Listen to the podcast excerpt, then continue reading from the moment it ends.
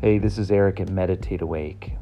Glad you joined. Today's topic is love and relationships, and then I'm going to talk about how to approach a disagreement and as well um, talk about something that uh, I've experienced. I'm sure many of you out there have experienced. So uh, I don't know if if you're currently in a relationship or even uh, if you've had a relationship, have you ever felt uncomfortably codependent? If you if you've repeatedly struggled under the pressure of a partner's expectation and criticism, it's time to look at the role that you play in that dynamic. And that can be listen, that can be a tough thing to to hear. It can be a tough thing to do and practice. A lot of times, um, I know in my life I look back in a relationship and it's easier to look at it after you've already been out of it.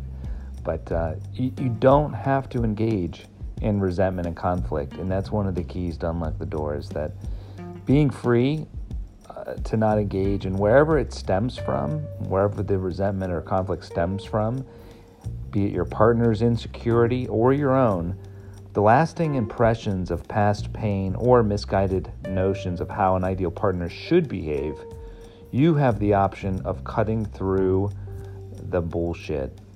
Approach disagreements with curiosity instead of defensiveness. So instead of victimizing yourself, think, hmm, this is interesting. Why do I feel this way? What does she feel? And why does she feel this way? What's my part in it? And if it's nothing to do with me, how can I help her recognize that?